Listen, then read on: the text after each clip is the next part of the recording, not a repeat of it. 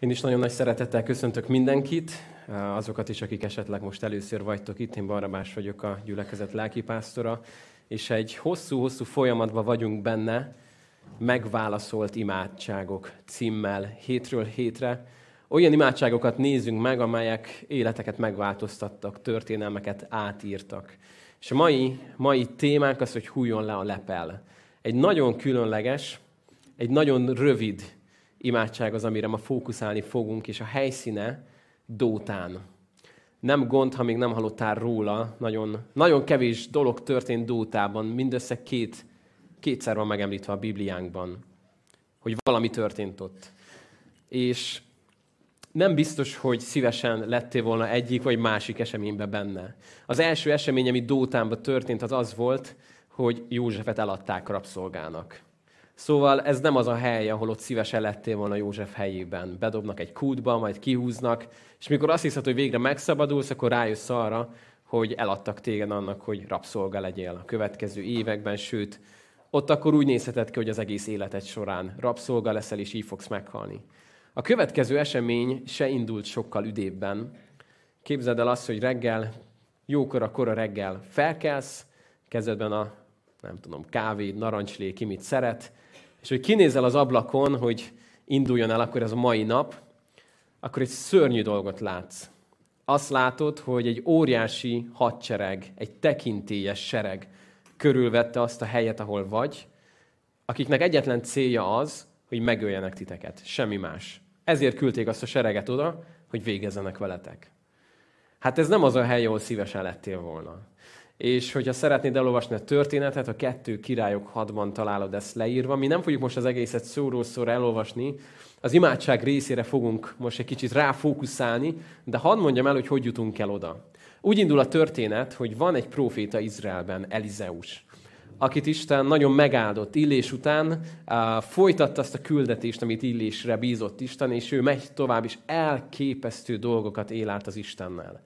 És hogy a zsidó voltál, akkor ennek nagyon örültél, hogy a zsidók ellenség, akkor ennek nem örültél. Ugyanis az történt, hogy arám rabló csapatok próbáltak be, betörni Izraelbe, de mindig kitalálták, összedugták a fejüket a katonai nagyvezetők, hogy hol van a rés Izraelen. Hol tudunk bemenni, ahol nem számítanak rá. És mindig az történt, hogy mire megérkeztek titokban az elit alakulatosok is, és próbáltak az éjszaka leple alatt megérkezni, egy zsidó sereg várta őket puskára töltve, hogy már vártunk titeket.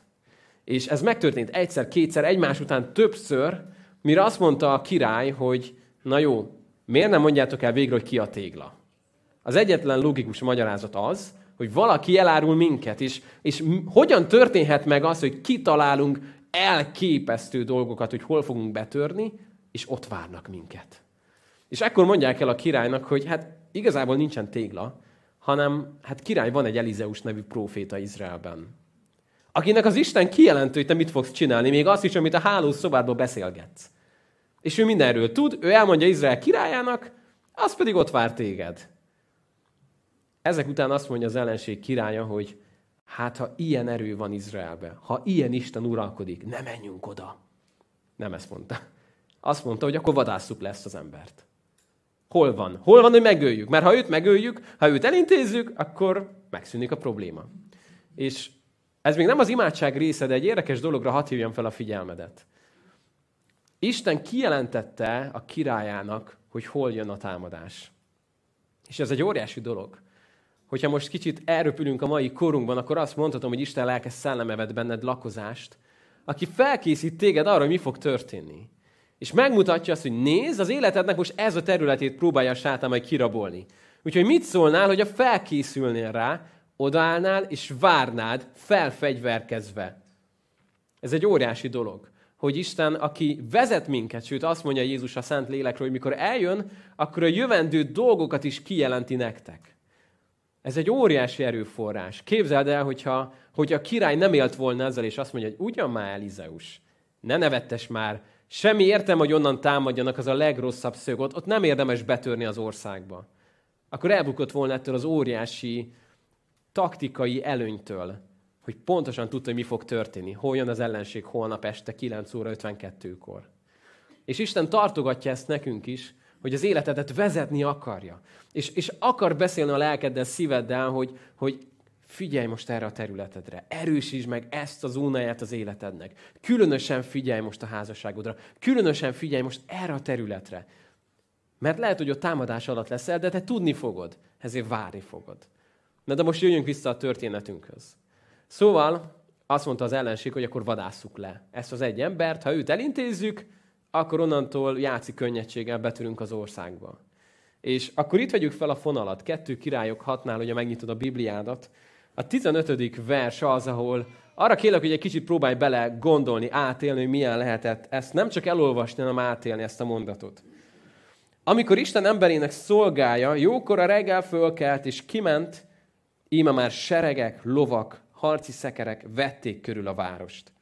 Ekkor a szolgája így szólt hozzá, jaj, jaj, édes uram, mit csináljunk? Képzeld el ezt a reggelt.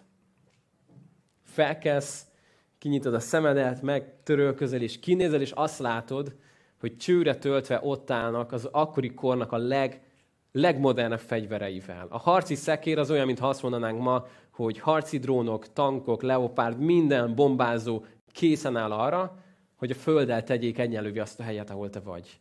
Nem tárgyalni jöttek, nem szankciókról, nem békéről beszélni. Azért van itt egy hadsereg, hogy két embert megöljön.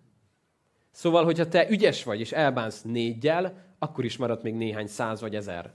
Szóval ennek egy, egy kimenetele lehet, hogy te meghalsz. Képzeld el ezt a reggelt. A szolga nagyon őszinte volt, oda rohant Elizeushoz, és azt mondta, idézem, jaj, jaj, édes uram, mit csináljunk? Van menekülési útvonal? Van, van valami rejtekhely? Mit tudnánk csinálni? Körbenézel, hogy mi lenne, hogyha délre ott is ott vannak? Mi lenne, ha mindenhol ott körbevették az egész helyet? Teljesen reménytelen helyzet, és nem tudom, hogy van-e az életednek most ilyen területe. Amikor reggel felkelsz, és azzal szembesülsz, hogy bekerítettek, körbe vagyok véve. Nincs megoldás a helyzetre. Nem tudok menni északra, délre, keletre, nyugatra, kész, vége a történetnek. Nincsen emberi megoldás a helyzetemre. Nem tudok mit tenni. Akármerre mennék, körülnézek, és nincs megoldás. Ez az ember jó eséllyel végignézhette azt, hogy Elizeus feltámaszt egy halottat, végignézhette azt, hogy a fejsze úszik a vizen, végignézte azt, hogy a mérgező étel ehetővé vált, végignézhette Elizeusnak a legnagyobb csodáit, hogy az olaj nem fogy ki a korsóból, most mégis teljesen hitét vesztve azt mondja, jaj, jaj, édes uram, most mit csináljunk? És ekkor hangzik el az az imádság, amire ma fókuszálni fogunk, ugyanis Elizeus így imádkozott. Uram, nyisd meg a szemét, hadd lásson. Uram, nyisd meg a szemét, hadd lásson. És nézd a folytatást, egészen csodálatos. Azt mondja a 16. vers, ő így felelt. Ne félj, mert többen vannak velünk, mint ő velük. Majd Elizeus így imádkozott. Ó, Uram, nyisd meg kérlek a szemét, hadd lásson.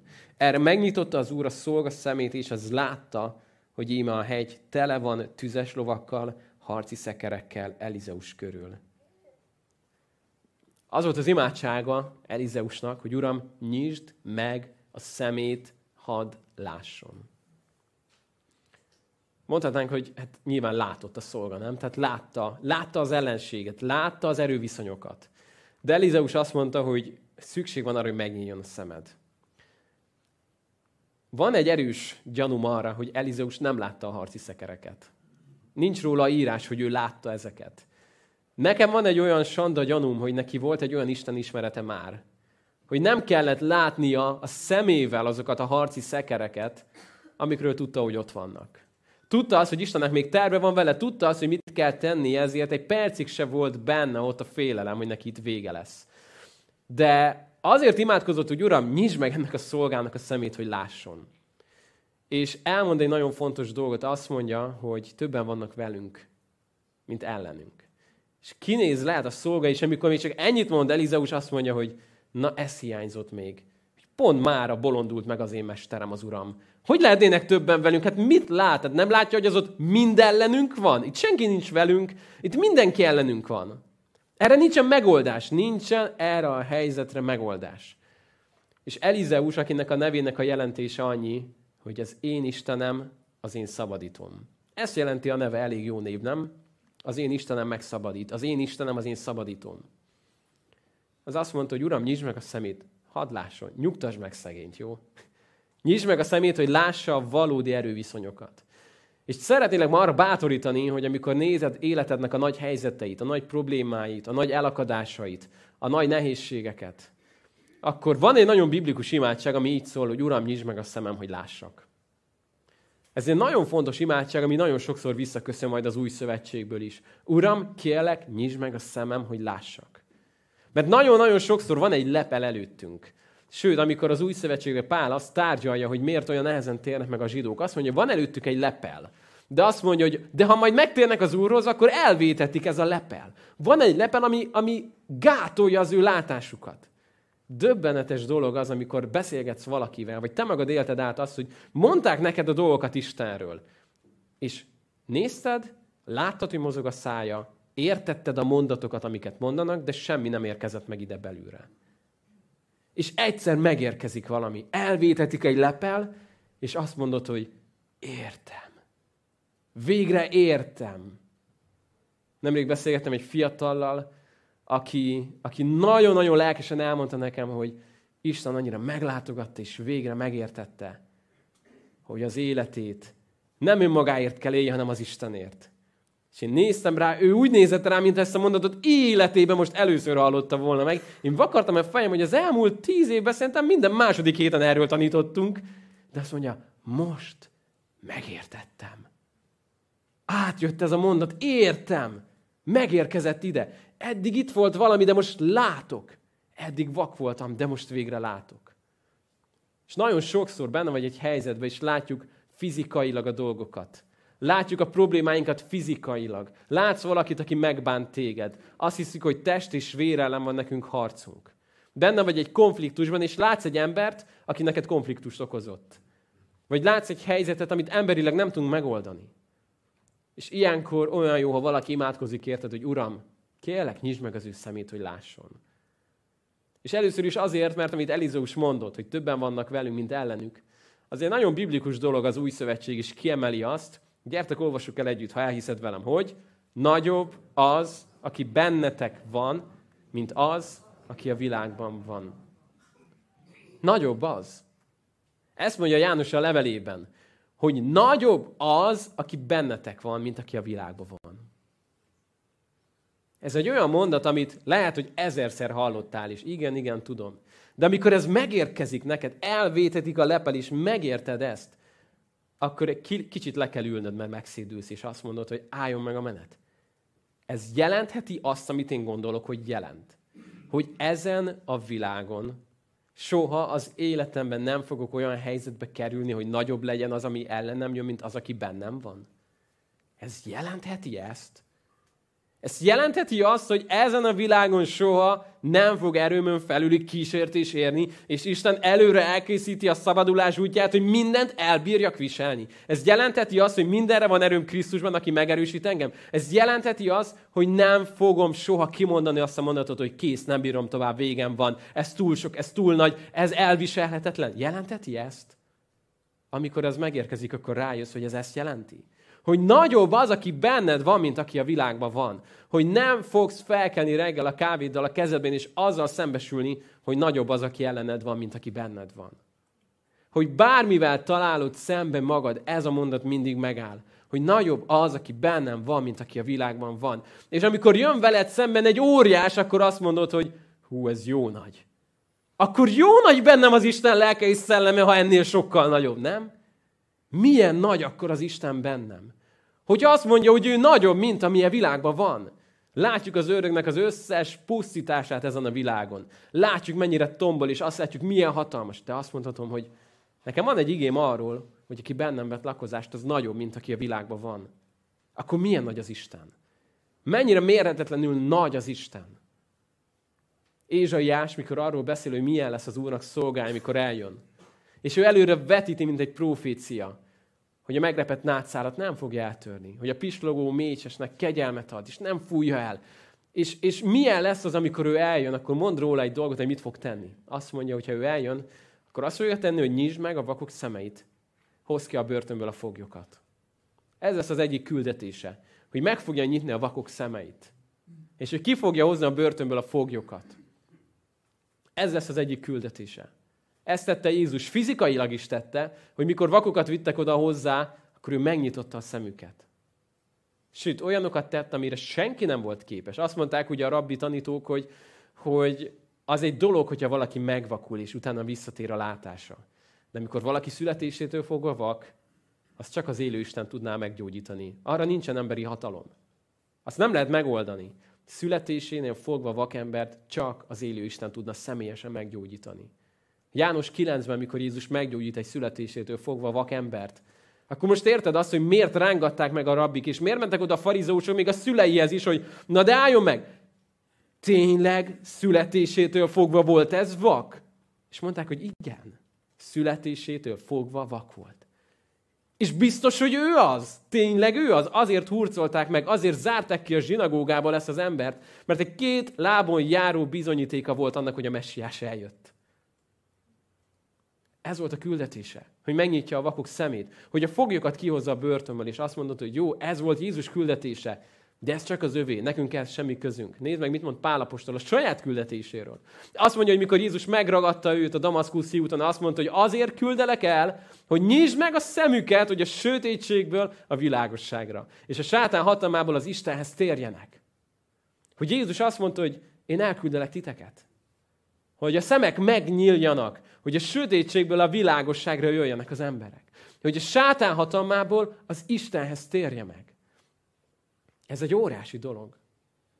Ezért, hogyha van most valaki a szíveden, én nagyon remélem, hogy legalább kettő, három, négy, öt olyan ember van a szíveden, aki még nem az Isten, és azt mondod, hogy Uram, én hozom őket eléd, nap mint nap. Hadd bátoríts el akar, hogy imádkozz értük úgy, hogy Uram, kérlek, nyisd meg a szemüket. Nyisd meg a szemüket, hogy lássanak. Menjünk egy kicsit tovább, jó? Efézus 1-ben azt mondja Pál, így imádkozik a gyülekezetért. Világosítsa meg lelki szemeteket, hogy meglássátok, milyen reménységre hívott el titeket. Hogy meglássátok, hogy milyen gazdag az örökségének dicsősége a szentek között.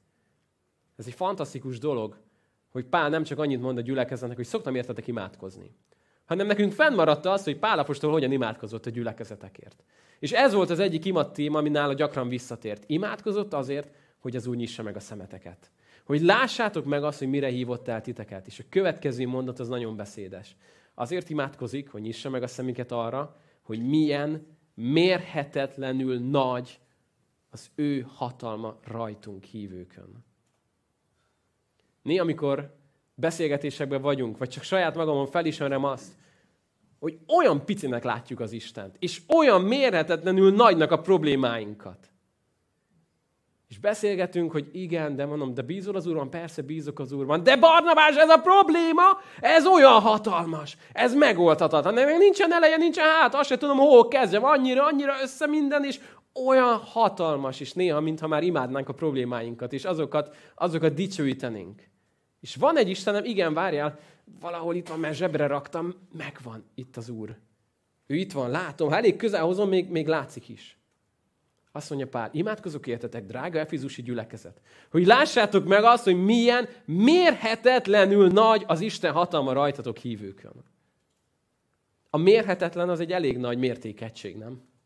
Amikor próbálsz valamit megmérni, és azt mondod, hogy mérhetetlen. Nem tudom megmérni. A Biblia sok mindent meg tudott mérni tízezerszer tízezer, húszezerszer húszezer, ezek a számok megvannak. Az még mérhető. De van, amire azt mondja, hogy mérhetetlenül nagy.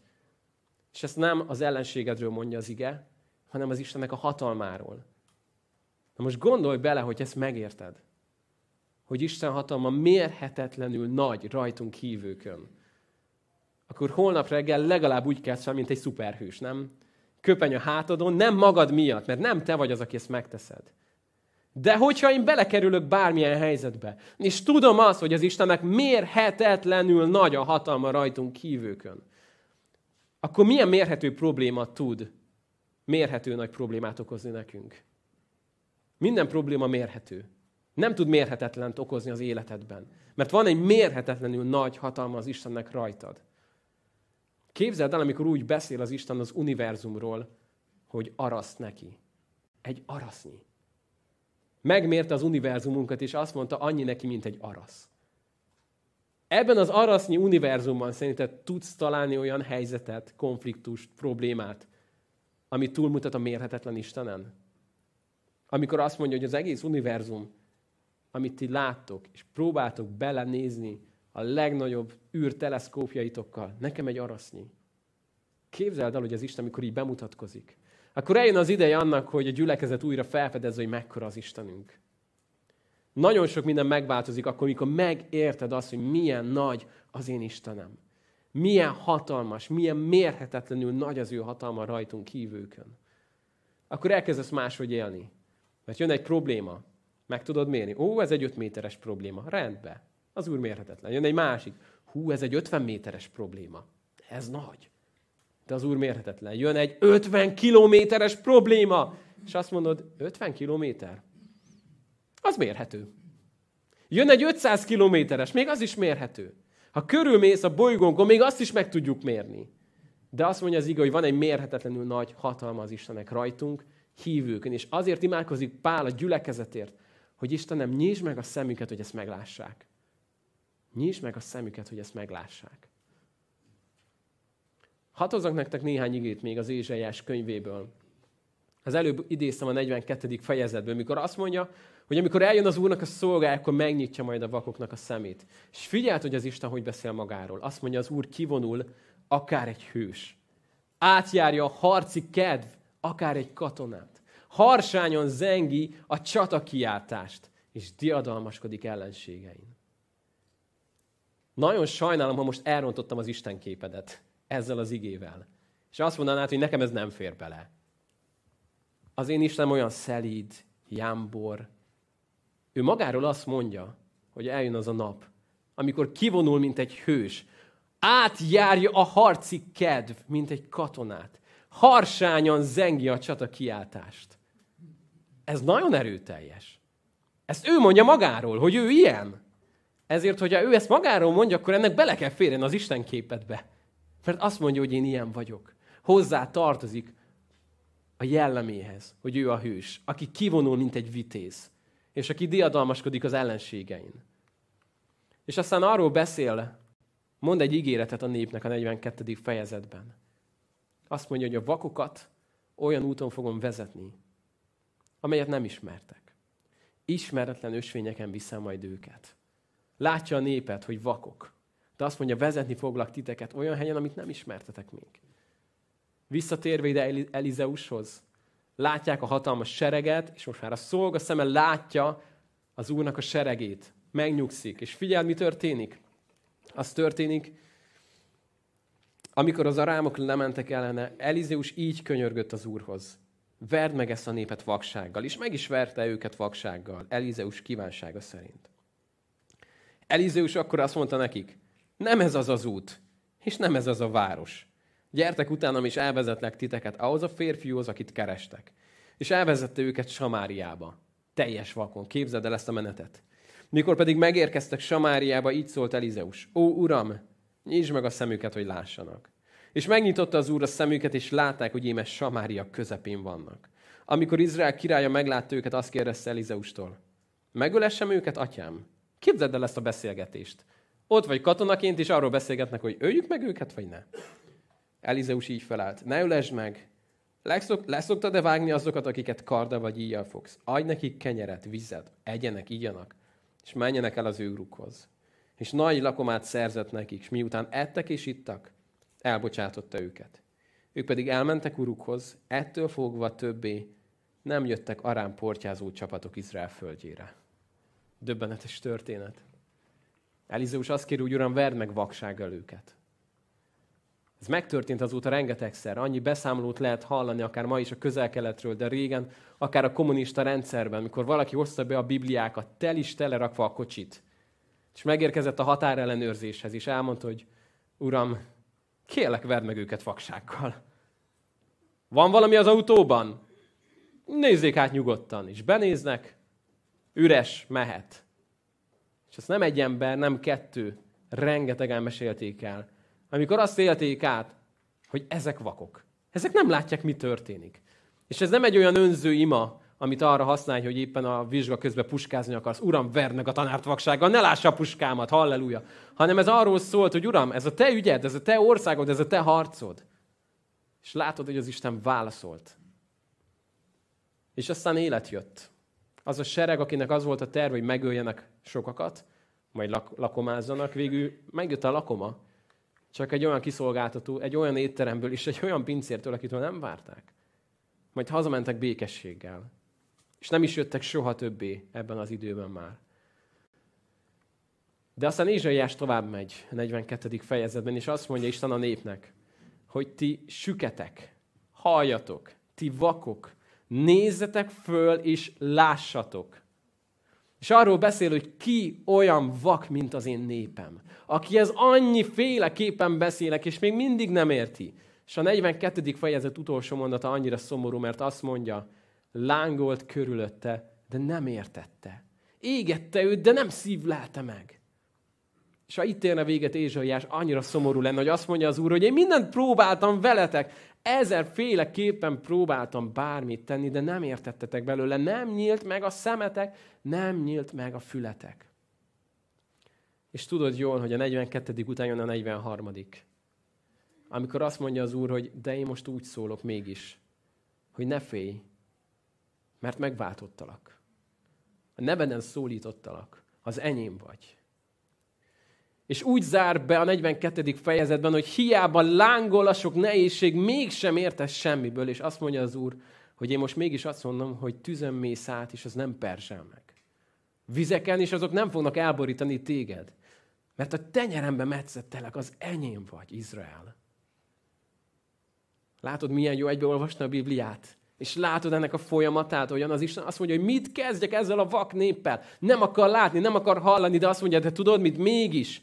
Mégis azt mondom, hogy ne félj, mert megváltottalak, neveden szólítottalak, az enyém vagy. És azt mondja majd Ézsaiás, hoz ki a népet, amely vak, pedig van szeme, és süket, pedig van füle. Hoz ki őket. Hoz ki őket onnan. Ez az, amit mi már megélhetünk hogy a népnek nem nyílt meg a szeme, és nem nyílt meg a füle. De a szem és a fül eljött helyettük. És Jézus azt tette meg, amire képtelen volt a nép és a törvény. Nem tudtak engedelmeskedni, nem értették, nem szívlelték meg. És nem sokára eljut majd Ézsaiás az 53. fejezethez. Ki értené meg, ami történik itt? Hiszen a szemünk előtt zajlik, de mégis, hogyan lehetséges ez? Hogy a mi bűneinkért kapott sebeket, ami betegségeink miatt törték össze, de, de kitörődött vele. Hogy mikor kiírtják a népe közül, a népe bűne miatt éri a, a büntetés. Mint egy bárány, amelyet vágóhidra visznek. Némán tűrte. És amikor megérted azt, hogy ez volt az ára annak, hogy megnyíljon a szemünk. Ez volt az ára, hogy mikor Jézus felkiált a kereszten, hogy én Istenem, én Istenem, miért hagytál el engem? Ez volt az ára annak, hogy te és én soha az életünkbe egyszer se kelljen így felkiáltsunk. Ez volt az ára annak, hogy azt mondta, hogy nagyobb az, aki bennem van, mint a világban. Ezért mondod azt, hogy Istenem, te soha nem hagysz el engem, mert a saját fiát el kellett, hogy hagyja miattunk. Ez a kegyelem. Ez a kegyelem. És szeretnélek most hívni arra, hogyha van az életednek ilyen területe, ahol halál van, ahol nincs élet, ahol be vagy kerítve. És lehet, hogy még messze vagy az Istentől, soha nem találkoztál vele igazából. Csak másoktól hallottál róla. És úgy érzed, hogy az életed romokban, be vagy kerítve, mindenhol ellenség, mindenhol elhagyatottság, mindenhol csak romok. Akkor hadd hívjalak ma arra, hogy az Isten kihív téged, és azt mondja, hogy vezetem a vakokat olyan úton, amelyet még nem ismernek. Azt mondja itt az Isten, hogy ne a régi dolgokat emlegessétek, mert én most újat cselekszek. Most kezd kibontakozni. Ezt láthatjuk a mai korunkban, hogy Isten valamit kibont. Ahogyan emberek ezrei hétről hétre fogadják el a megváltásnak az üzenetét. És én erre hívlak téged ma, hogy tudd azt mondani, hogy Uram, kérlek, nyisd meg a szemem. Lehet, hogy először életemben, Uram, nyisd meg a szememet, hogy lássalak téged. Hogy lássam magam úgy, ahogyan te látsz, és lássalak téged úgy, ahogyan te vagy. De lehet, hogy egy nagyon nehéz helyzetben kell most azt kért, hogy Uram, nyisd meg a szemem, mert látnom kell. Látnom kell a te harci szekereidet. Látnom kell, hogy te itt vagy. Megragadom hittel azt, hogy nagyobb az, aki bennünk van. Hogy többen vannak velünk, mint ellenünk. Hidd el azt, hogy az Isten dolgozik benned. És egy utolsó igét hadd hozzak most nektek. A 43. fejezetben azt mondja Ézsaiás, hogy az Úr így szól, én Isten vagyok, ezután is csak én leszek. Nincs, aki kezemből kiragadjon, és ha én cselekszem, ki másíthatja meg? Én vagyok az Isten. Én vagyok az Isten, nem a bálványok, és ha én cselekszek, az ki tudná megmásítani. Ne a régi dolgokat emlegessétek, ne a múltakon tűnődjetek. Mert én újat cselekszem, és az most kezd kibontakozni. Már készítem az utat a pusztában. És a sivatagban folyókat fakasztok. Ez az ígérete Istennek egészen döbbenetes. A pusztában nincsen út, a sivatagban nincs folyó. Ezért puszta, mert úttalan. És ezért sivatag, mert nincs benne folyó, nincs benne víz, de azt mondja az Isten, én valamit elkezdek. Én valamiben előre megyek. És a sivatagban folyó lesz. A pusztában pedig lesz egy út. Ez a megváltás. Hogy ahol nem volt út, az Isten egy utat készített. Hogy ahol szárazság és élettelenség volt, az Isten egy folyót indított el. És az virágozni kezdett. És kizöldül minden, ahol az Isten jelenléte van. És erre hívlak, hogy mondd azt, hogy Uram, nekem most erre szükségem van. Kérlek, hogy jöjj. Kérlek, hogy vezess a te utadon. Kérlek arra, hogy te add azt az élő vizet, amit megígértél, hogy akik benned hisznek, azoknak belsejéből élő víznek folyamai fognak ömleni. Nem csöpögni, ömleni. Ezt éljük, meggyőződésem, hogy ezt éljük ma.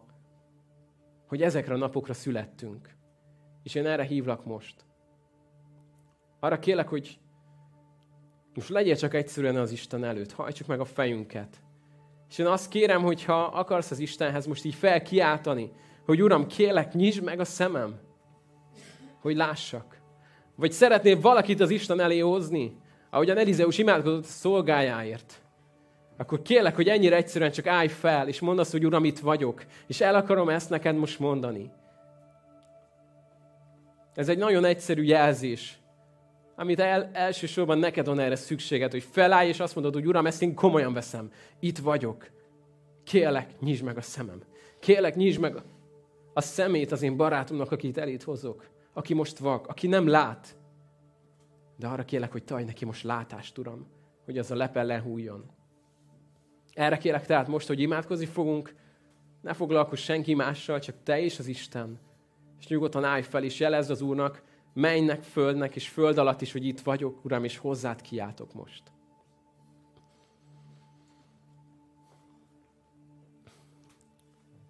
Édesatyám, téged szólítunk most meg. És köszönöm Istenem azt, hogy te pusztákon utakat készítesz.